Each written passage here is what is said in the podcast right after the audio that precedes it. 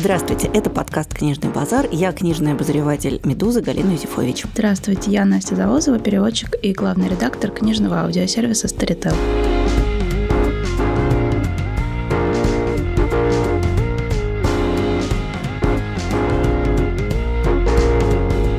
Сегодня, хотя актуальный Нобель уже отшумел, мы поговорим о одном из наиболее, наверное, удачных нобелевских лауреатов последних десятилетий, а именно о Кадзуо Сигура и сконцентрируемся на его романе «Погребенный великан».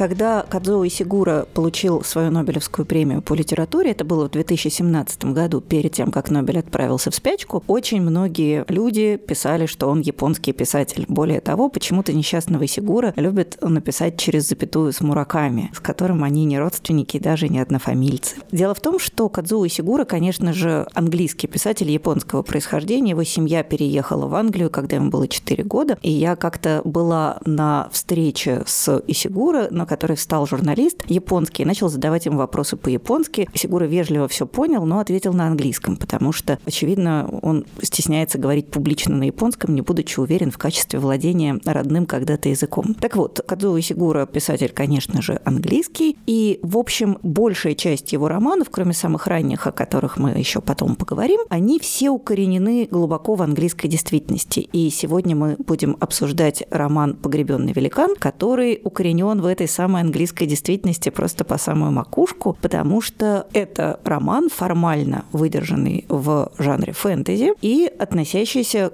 к артуровской эпохе. Действие там происходит в каком-то воображаемом прошлом, примерно через поколение после жизни короля Артура. В центре сюжета супружеская пара Аксель и Беатрис, пожилые люди, которые живут в некоторой коммуне, а коммуна такая довольно странная, потому что внезапно оказывается, что у этих людей что-то с памятью. Они, например, потерявшегося ребенка сутки примерно ищут, а потом они про него забывают. То есть это место, в котором не все люди, мягко скажем, помнят свое самое недавнее прошлое. А уж о более давнем прошлом просто даже и речи нет. И когда Аксель и Беатрис решаются отправиться в дальнее путешествие, потому что у Беатрис есть смутное воспоминание, что у них, кажется, был сын, этот сын где-то далеко живет, надо его найти, все остальные, конечно, их не понимают. Вся история романа это путешествие двух пожилых супругов, любящих друг друга, бесконечно друг другу преданных, по крайней мере, так нам кажется поначалу, которые пытаются сначала найти своего потерянного ребенка, а потом уже, в общем, скорее найти собственные воспоминания о прошлом. Вообще у этого романа очень интересная история восприятия, потому что его одновременно не полюбили куча специалистов, а куча читателей, наоборот, прекраснейшим образом полюбили. И вот, например, я сегодня перечитала рецензию Мичика Какутани, которая буквально, прям слышно, как она затыкает нос от ужасного исходящего от э, романа жанрового зловония, и такая, значит, отчитывает Весегора, что, господи, дракон, позорище-то какое, как можно. А кроме того, например, Например, скажем, покойница Урсула Легуин тоже не смолчала, и она говорит, вот, говорит, чувак написал фэнтези и не признался, что это фэнтези. О чем это говорит? О том, что у нас стигматизация жанра фэнтези, что даже приличные, казалось бы, люди стесняются об этом говорить вслух. То есть тоже всячески зашеймила Исигур за то, что он не написал у себя на обложке большими буквами «это фэнтези», что, в общем, совершенно не помешало широкому массовому читателю роман нежно полюбить, совершенно не задумавшись о том, на какую полочку его надо ставить. Мне кажется, кажется, что в случае, когда такой большой писатель, э, явно очень талантливый писатель, и с этим очень сложно поспорить, когда такой большой писатель делает роман, в котором есть какие-то элементы жанра, мне кажется, здесь нет особого смысла пытаться утолкать его на какую-то особенную полку. Потому что, когда как раз вышел роман, кто-то из журналистов сделал большую обзорную статью, по-моему, для Нью-Йорк Таймс, и заодно поинтервьюировали других писателей, у которых тоже вот вроде бы они такие большие, но иногда, знаете ли, вот любят побаловаться на досуге. Рыльца в пушку. Да, буквально вот драконов, эльфов подпустить куда-то себе в нарратив. И в том числе журналист поговорил с Дэвидом Митчеллом, который сказал, я, знаете ли, очень рад, что эта книга она становится толчком к тому, что люди могут понять, что не всякое фэнтези обязательно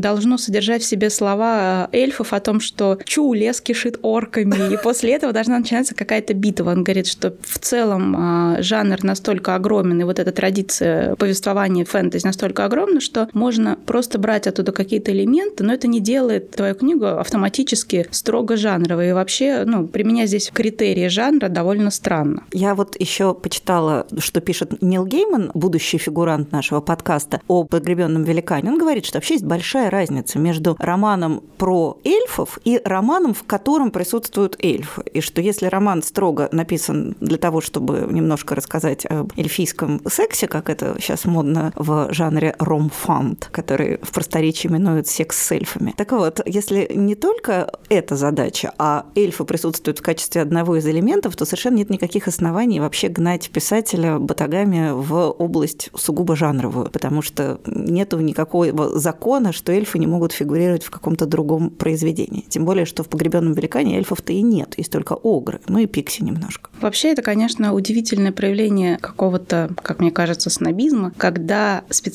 критики в том числе, а, некоторые читатели считают, что раз уж писатель касается каких-то больших тем, а Исигура всегда говорит об огромном, как правило, всегда это то, как мы помним что-то, и то, как наша память вообще устроена. Это одна из ключевых его тем. И вот считается, что раз уж писатель взялся за такую большую тему, то он не должен, простите, подходить по-большому. Вот нельзя сделать что-то притчевое. То есть, если там есть намек на жанр, то как будто бы это уже и не такой большой разговор. Это ж может любой понять, а не только критик, понимаете? Вот это меня, конечно, ужасно раздражает, потому что, во-первых, я считаю, что многие жанровые произведения подчас гораздо, не знаю, сильнее, круче многих условно больших романов. Я не знаю, мне кажется, все равно вот такой изящной, не знаю, игры. Если мы уже вспомнили про Артуровский цикл, я считаю, что роман «Тумана Авалон», он совершенно жанровый, и там, конечно, мы уже об этом говорили, очень спорная ситуация его автором, но он настолько хорошо и здорово сделан, что говорит, что «а, ну все, это фэнтези, мы не будем это читать», это что-то совершенно нам не нужно, мне кажется, это очень по-снобски. Ну и уж если говорить о таком одном из основоположников вообще вот этого жанра артуриана Терренс Уайт, его артуровский многотомник, это совершенно определенно великая литература, на мой взгляд. Я очень люблю «Меч в камне», мне кажется, что это действительно совершенно потрясающий глубины текст, который просто помещен в определенные декорации. То есть это история как-то и взросления, и понимания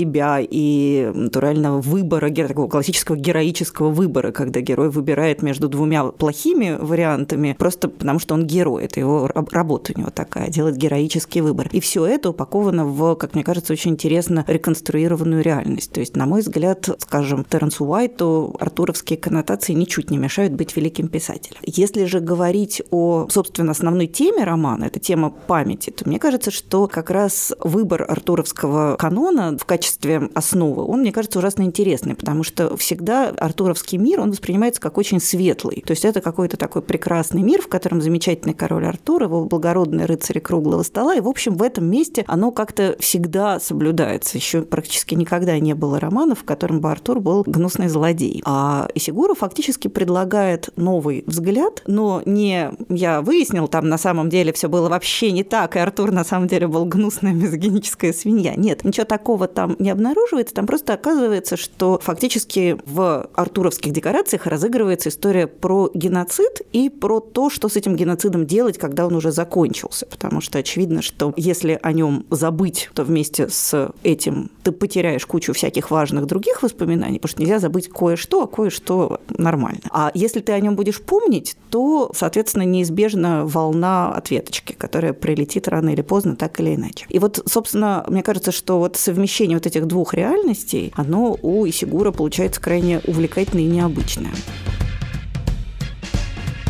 Здесь, наверное, нужно сказать о том, что в любом своем романе Сигура тему памяти раскрывает, с одной стороны, как бы прикрывая ее чем-то. У него всегда любой роман маскируется под что-то. И в нем содержится, не знаю, условно там, как вот в шоколадке можно содержать следы орехов, у него там содержатся следы детектива, следы какого-то там условно британского классического романа. Семейная драма. Семейная если... драма, да. И если мы вспомним, например, его самый первый роман, он у нас называется «Там, где в дымке холодно холмы, и это, я считаю, что ну, нельзя так переводить Исигуру, потому что, ну, во-первых, сразу там, там вдали за рекой вот это все вспоминается. А во-вторых, название настолько сентиментальное и цветистое, что оно совершенно не соответствует стилю Исигуры. То есть просто холмы в дымке, оно было бы лучше. И вот э, я как раз ее перечитала перед подкастом, и он очень-очень показывает, как люди вообще помнят и думают. И в том числе Исигура, когда написал этот роман, рассказывал, что он э, долгое время, ну, может быть, не очень долго, но какое-то ощутимое время работал с бездомными людьми. И его заинтересовало, как они вспоминают о каких-то вещах в своей жизни, которые им неприятно вспоминать.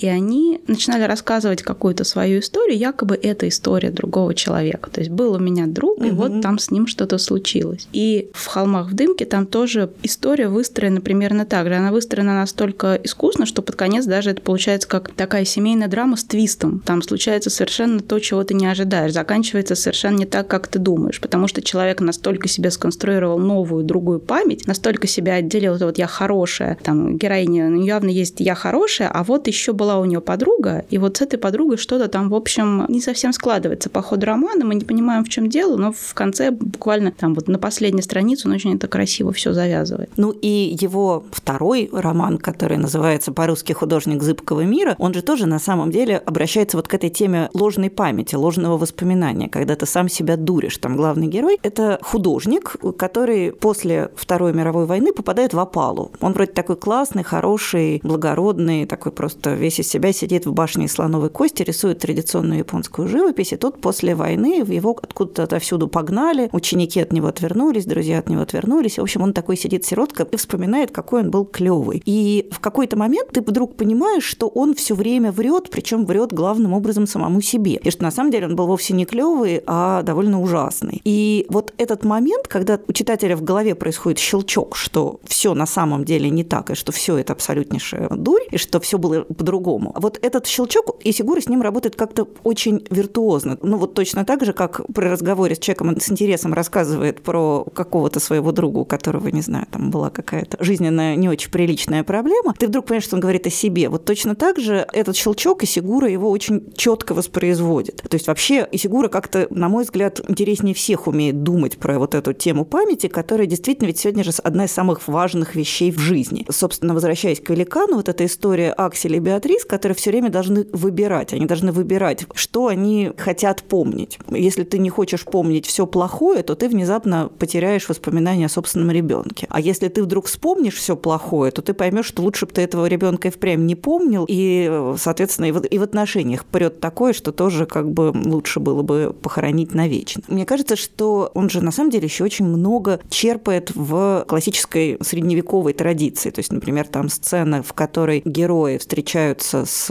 рыцарем сэром Гавейном, она буквально воспроизводит аналогичную сцену из средневековой английской поэмы «Сэр Гавейн и зеленый рыцарь». То есть они вот прям вот буквально это такая практически скрытая цитата, которая там в тексте присутствует. И вот накладывая очень современное, очень актуальное размышление на вот эту вот материю абсолютно классическую, глубоко литературную, абсолютно такую многоэтажно-литературную, мне кажется, что Исигура высекает какую-то очень новую интересную искру. В общем, я других таких романов-то, наверное, и не помню. Более того, вот, кстати, мы заговорили о классической литературе, и э, мне сейчас вот кажется очень странным, что если мы вспомним, не знаю, там, классическую средневековую литературу, классический рыцарский роман, там, не знаю, какие-нибудь скандинавские эды или пряди об исландцах, там вот этого вот фантастического элемента просто можно вот хоть завалить, можно его отдельно отгребать и составлять какую-то историю. Особенно это заметно в исламских сагах, когда это просто не разделяется. То есть вот э, жил человек, он жил там-то, там-то, у него был такой-то адрес, такая-то жена с такого-то хутора, а вот здесь вот на этом месте он побил тролля. Вот видите, вот даже вмятина осталась. И это вот говорится с абсолютнейшим таким вот покерфейсом, то есть как бы человек жил правда, на хутор вот стоит правда, а вот здесь он побил тролля, это тоже абсолютно правда, ребят. И мне очень странно, что разговор о том, что погребенный великан многих вызвало какой-то, я не знаю, легкую крапивницу, то, что это как вдруг внезапно фэнтези, и они, значит, буквально, не знаю, там, выжгли себе глаза прочтением. Но почему-то никто не хочет вспомнить, что на самом деле это обращение к уже давно сложившейся, устоявшейся и повлиявшей на последующие какие-то литературные слои. Это литер... ну, литературе, собственно, средневековой. И здесь мы стали говорить о Сэре Гавейне, о том, что вот все эти люди, э, они пытаются что-то забыть, они все время прячут, они сами себе врут. И это, на самом деле, мотив многих э, средневековых романов, когда человек либо либо с ним что-то случается, не очень часто нападает безумие, и он забывает о своей прошлой жизни. Человек забывает данный ему обед или данный им обед кому-то, или он нарушает какое-то обещание. И, как правило, очень часто это случается так. Человек забыл о чем-то, на него напала своего рода какая-то амнезия, безумие, он стал называться по-другому, он приобрел новое имя, ему нужно совершить определенные какие-то там действия, приключения, чтобы обрести себя. И вот эти все приключения и поиски драконов, и мотив э, забвения, они прекрасно уже сочетались в классическом романе. И теперь внезапно, когда они снова сочлись у Исигур, все таки а, ну нет, это фэнтези, нет, ребят, все, расходимся.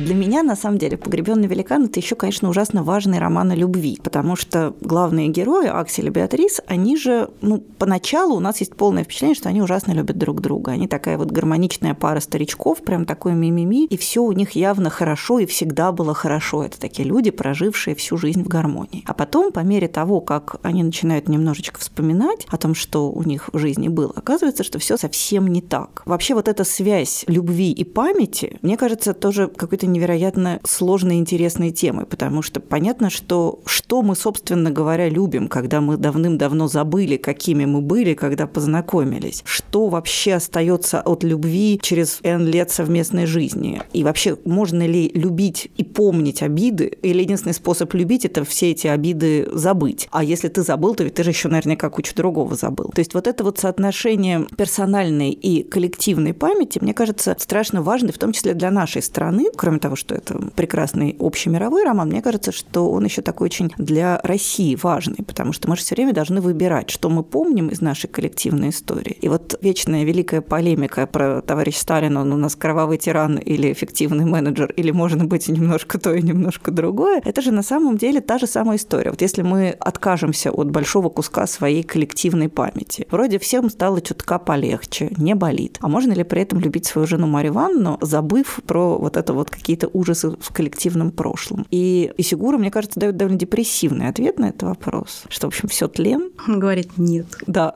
он такой неприятный, такой человек выходит и говорит «нет, нельзя». Да, и вы все ходите вокруг э, погребенного огромного великана вашей бывшей памяти, того, что вы пытаетесь забыть. Но это на самом деле как не видеть слона в комнате примерно кстати, немножко смежный разговор. В англоязычной особенно прессе поднялась какая-то невероятнейшая волна по поводу того, что Петру Хантке дали Нобелевскую премию, потому что а, Петр Ханке человек не очень хороший. И вот это начался а, большой разговор. Можно ли вообще забыть о том, что человек в свое время поддерживал силы зла и выступал с довольно противоречивыми и очень спорными заявлениями? Ну, если коротко, Петр Ханке очень любил Слободана Милошевича и вообще как-то поддерживал позицию Сербии во время Югославской войны и, например, считал, что косовская резня, она ее вообще не было, и что косовские мусульмане, они как-то сами себя уничтожили, а сербы вообще ни при чем. Соответственно, это дало повод для разговора о том, можем ли мы вот здесь приподзакрыть глаза на то, что говорил Петр Ханке, и дать ему спокойно Нобелевскую премию, или человек должен быть тоже хороший, и если мы даем большое большую важную премию человеку, который в прошлом поддерживал что-то плохое, говорил.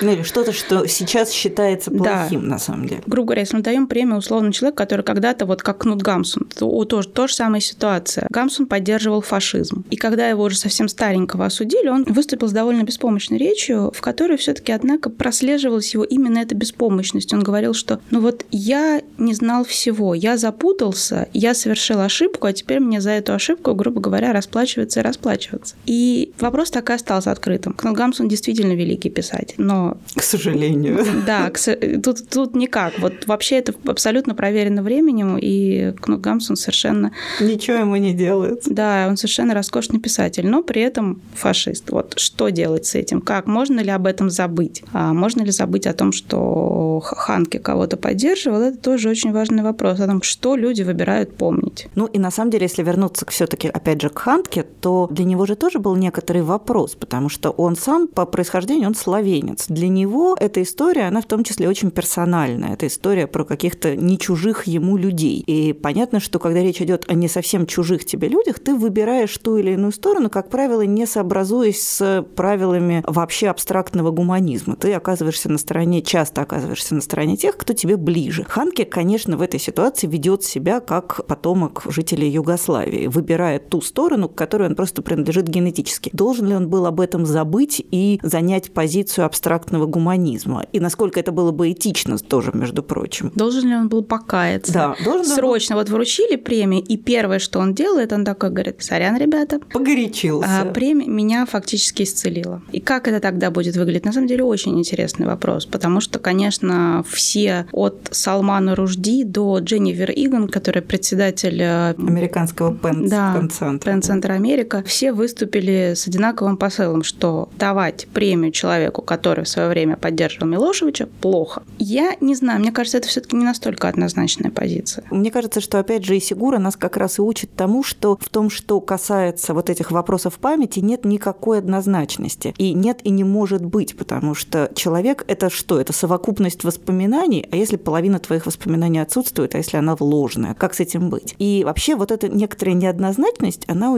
Исигура еще в одном очень интересном месте присутствует в этом романе «Погребенный великан». Я этот роман регулярно читаю со своими студентами. А студенты у меня, понятное дело, весьма юные. И меня поражает, насколько по-разному концовку этого романа прочитывают люди разного возраста. Заканчивается роман тем, что... Э, Сейчас нас просто за спойлер, такая спойлер-полиция, алерт.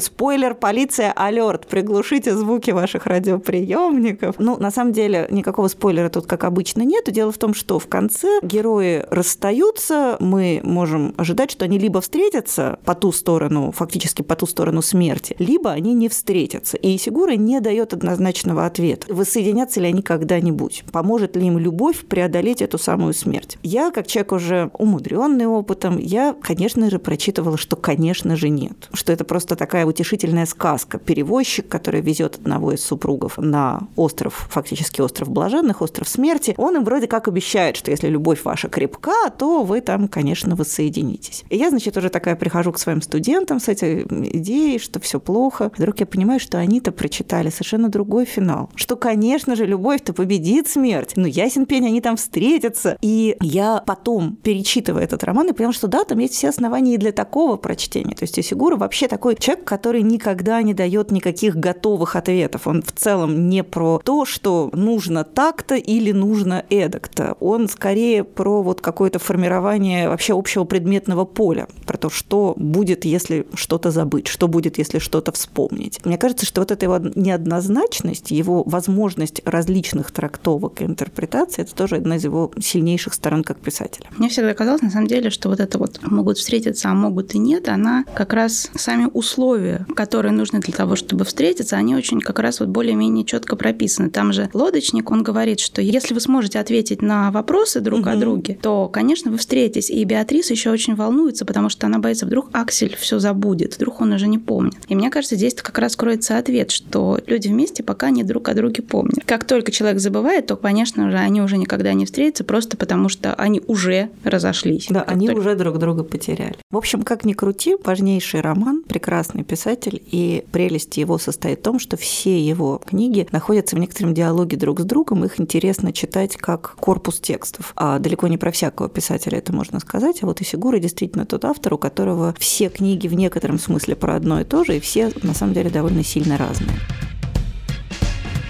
Для того, чтобы Исигура не было одиноко на наших книжных полках, мы порекомендуем какое-то количество книжек, которые, как нам кажется, могут сделать чтение Исигура еще более прекрасным, увлекательным и глубоким. И я бы, наверное, хотела начать с романа, который вполне очевиден. Это роман немецкого писателя Зебальда «Аустерлиц». Этот роман имеет репутацию романа сложного. То есть он как бы такой для интеллектуалов обязательно надо встать на табуреточку и руки помыть. Но это вот тот случай, когда единственное на самом самом деле сложность этого романа состоит в том, что в нем нету абзацев. В тот момент, когда ты понимаешь, что эти абзацы на самом деле есть, просто их не нарисовали, и что они в голове у тебя пропечатываются совершенно автоматически, в этот момент все сложности исчезают. Поэтому я очень не люблю, когда про Зебальда вообще и про Аустерлиц, в частности, Аустерлица, потому что это в данном случае фамилия героя, а не место, где полеживал Андрей Балконский. Так вот, я ужасно не люблю, когда про него говорят э, с каким-то большим интеллектуальным придыханием. Это совершенно нормальная читательская книга, которая тоже, как мне кажется, обращается к очень важной теме. Это... А все потому, что там фэнтези нет. Человек нормально писал. Да, не поленился.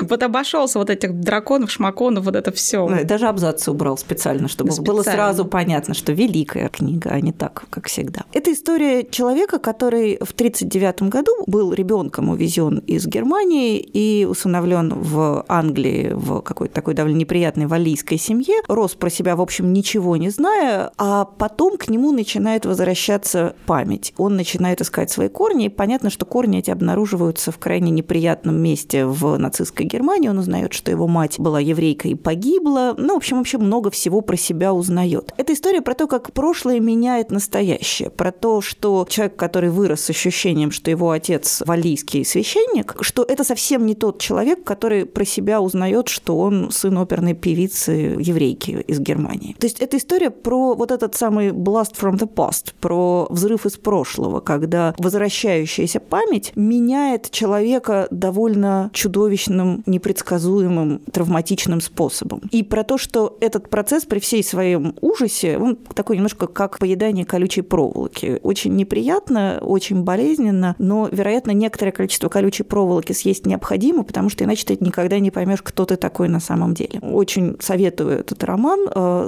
Зебальд Аустерлиц совсем не страшно, совсем не тяжело и совсем не только для интеллектуалов, а действительно по-настоящему, на мой взгляд, выдающийся роман, очень созвучный тому, о чем говорит Исигура.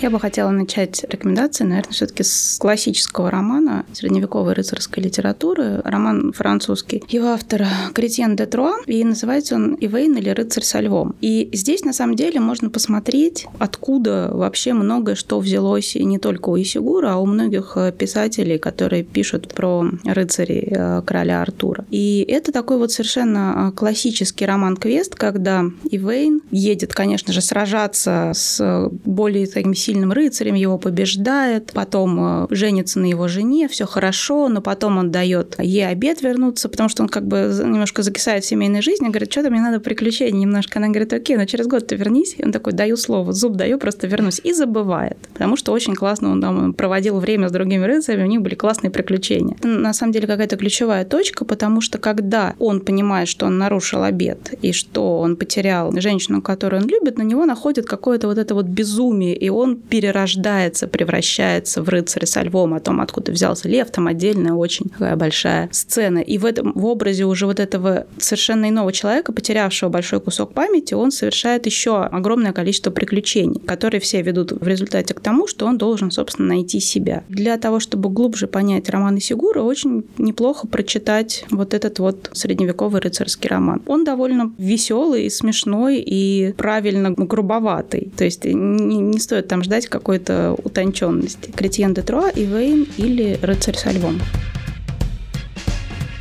Я хочу порекомендовать книжку образцово-глупую, э, легкомысленную и жанровую. Это роман э, Фелиции Яб, который называется «Вчера». С одной стороны, это альтернативная история, с другой стороны, детектив, то есть, казалось бы, уж жанровее некуда. Особенность этого романа состоит в том, что вот альтернативность истории там обеспечена одним простым фактом. То есть это такая же примерно Англия, какая она есть на самом деле, там все то же самое, классическая литература не сильно изменилась, обычаи, нравы, все все нормально, но в этой Англии все люди делятся на два типа. Это те, кто помнит один день своей жизни, и те, кто помнит два дня своей жизни. Понятно, что те, кто помнит два дня, это элита, а те, кто помнит один день, они так себе плебс. И в этом мире происходит убийство. Довольно быстро читатель понимает, что убитая женщина, она была урод, она была человек, который обладает полной памятью, то есть человек, который помнит про себя все. А всем остальным нужно про себя все время записывать дневничок. Внезапно оказывается, что вот это такое простое допущение как бы изменился мир, если бы память была устроена так. Оно становится необычайно увлекательным. То есть внезапно оказывается, что от изменения в сфере памяти меняется все. И, конечно, детективная коллизия в этом мире тоже выглядит совершенно не так, как мы бы ожидали. То есть это роман, который, конечно, гораздо проще и чем упомянутый Аустерлиц, и чем упомянутый многократно Исигура, но мне кажется, что это роман, который с той же самой темой, вот с темой того, какими незримыми узами память привязывает нас к этому миру или, наоборот, от него отвязывает, работает примерно в том же направлении, но, конечно, гораздо проще, народнее и увлекательнее, но при этом не менее любопытно и парадоксально. Очень советую. Фелиция Яб. Роман называется «Вчера». Я хочу посоветовать норвежский, довольно старый. Ну, старый он где-то, по-моему, 50-е годы 20 века, то есть это не современный роман. Его автор Сигурд Хель, и он называет, роман называется «Моя вина». И это такой очень показательный вообще для норвежской литературы роман, который очень долго вообще приходила в себя после фашистской оккупации. Был тот случай, когда люди про себя выяснили внезапно очень плохое, что не вся Норвегия участвовала в сопротивлении, а были люди, которые, значит, э, с фашистами вполне себе сотрудничали. Ну и вообще как-то не переживали. Да, и Хёль в своем романе пытается понять, как вообще так получилось, что люди по-разному воспринимают вообще реальность, действительность, и что движет людьми людьми, которые стоят на стороне зла, а что движет людьми, которые пытались там участвовать в сопротивлении. Это такой дневник человека, которому удается посмотреть на ситуацию с обеих сторон, и он пытается как-то записать все это и понять разобраться, откуда что берется, по каким причинам люди сотрудничают с фашистами. Как правило, выясняется, что очень часто это какие-то низменные причины. Это не то, что там все были за какое-то великорийское будущее. Как правило, это очень такие низкие, примитивные финансовые какие-то выгоды. А что в сопротивлении тоже тоже люди все совершенно с разными целями участвовали. Сначала тебе кажется, это такое вот типичное скандинавское копошение в, в глубинах души. Вот они любят это сидеть и пересыпать вот этой лопаткой маленькой. Но потом в какой-то момент это прям превращается в, в роман в довольно увлекательный шпионский триллер. Поэтому здесь очень важно, конечно, ничего не выдать, кто на ком стоял и кто где был. В общем, это очень любопытный роман, не самый известный, но довольно любопытный. Поэтому очень всем советую. Сигурд Хёль моя вина. Я под конец порекомендую не художественный текст, а книгу, монографию российского культуролога, философа, не знаю, как еще его правильно назвать, антрополога Александра Эткинда, которая называется «Кривое горе». Это книга, которая, как мне кажется, позволяет довольно легко и органично привить погребенного великана Исигура к родным осинам. Это книга, рассказывающая о культуре памяти в русском 20 веке. Понятно, что с нашей страной в 20 веке случилось ну, примерно все плохое, что могло случиться, и еще немножко с горкой. Хуже нас, наверное, только китайцам пришлось, и то не факт. Понятно, что про это можно думать по-разному, это можно помнить по-разному. И вот, собственно говоря, Эткинд в своей книге изучает разные способы воспоминания вот о пережитом. Воспоминания в кинематографе, воспоминания в литературе, воспоминания в каких-то памятниках, в медиа. То есть его предмет – это то, как мы помним то, что с нами случилось, и как мы это оплакиваем, переживаем и так далее. Основной пафос его книги, что оплакиваем, помним, переживаем, мы это все дико избирательно. И что раздробленность памяти, когда одни помнят одно, а другие помнят другое, у одних болит, а, не знаю, там, коллективизация 29 -го года в семейной памяти, а у других в 29 году все было зашибись, зато всех посадили в 37-м, и, соответственно, одни считают, что беда была здесь, а вторые считают, что беда была здесь. А есть еще третьи, которые считают, что вообще все было зашибись, и ничего у нас плохого с нами не случилось. И как вот все эти разные картины пережитого горя накладываются одна на другую, и как они все формируют современность. Ну, то есть это довольно спорная книга, не то чтобы я могла горячо солидаризироваться с Эткинтом в каждой точке, но мне кажется, что это очень интересный способ подумать о том же самом, только применительно к России и на документальном материале. Так что в целом посмотреть как минимум полистать и прочитать какие-то отдельные главы обязательно, на мой взгляд, стоит, потому что действительно это сразу становится понятно, какое отношение Сигура имеет к нам ко всем. Александр Эткинд «Кривое горе». Я хочу порекомендовать роман, который у нас вышел несколько лет назад, но как-то он прошел очень незамечен. Более того, я читала на него рецензии, и все ужасно жалуются, что это какой-то скучный, невероятно затянутый, тягомотный роман. Да умеете вы, Настя, увлечь. Да, мне просто хочется узнать, одной или мне этот роман показался невероятно динамичным, очень-очень напряженным и очень хорошо выстроенным. Это роман китайско-американской писательницы Юнь Ли, называется «Добрее одиночество». И это, в общем-то, роман о таком огромном слоне, который есть в комнате, о великане. Только великан тут не погребенный. Потому что еще немножко живой. Потому что еще немножко живой. И это история троих друзей. У них было общее детство в Пекине, в таком совершенно простом рабочем районе. И у них была четвертая подруга, которая в один день таинственным образом выпила, в общем, яд. Но не сама, а мы сразу понимаем, что кто-то из этих троих друзей был виноват в том, что она этот яд выпила. Кто-то прям действительно хотел ее отравить. Но, к сожалению, она не умерла. А почему, к сожалению? Потому что она реально 20 лет или больше даже пролежала в состоянии овоща. И с того момента, когда она умирает, начинает раскручиваться повествование, и все эти трое друзей начинают вспоминать, как все было, вспоминают свое детство. И вспоминают, конечно, все очень по-разному, и во многом старательно очень обходят некоторые моменты, которые они хотят забыть. Мне вот просто интересно, в каком месте другим людям эта история показалась скучной, потому что там на самом деле текст выстроен с напряжением, схожим, наверное, с тайной историей, когда вроде бы ты сразу знаешь, что снег еще не сошел с гор, а баню уже убили. Так и здесь а, мы знаем, что кто-то убил из э, этих друзей э, эту четвертую подругу. И, в общем-то, даже не важно кто, потому что там были очень сложные отношения. И все, весь роман — это воспоминания людей и разговоры какие-то. Мне кажется, это выстроено очень-очень динамично, и Юнь Ли еще очень прекрасно пишет, потому что у нее такой вот совершенно не цветистый, очень экономный стиль и достаточно афористичный. Поэтому мне кажется, что все-таки этому роману стоит дать второй шанс, может быть, его дочитать, домучить как-то. Но мне все-таки кажется, что я предлагаю посмотреть вот на такую, на самом деле, увлекательную историю о том, как люди сами для себя выстраивают новую историю своей памяти, пытаясь вот реально забыть о том, что у них на самом деле лежит огромный белый слон в углу, и как они пытаются его обойти. Ну и, конечно же, все-таки интрига есть, потому что нам нужно понять, кто же все-таки из этих троих друзей подсыпал яд и почему. А это Июнь Ли и роман «Добрее одиночество».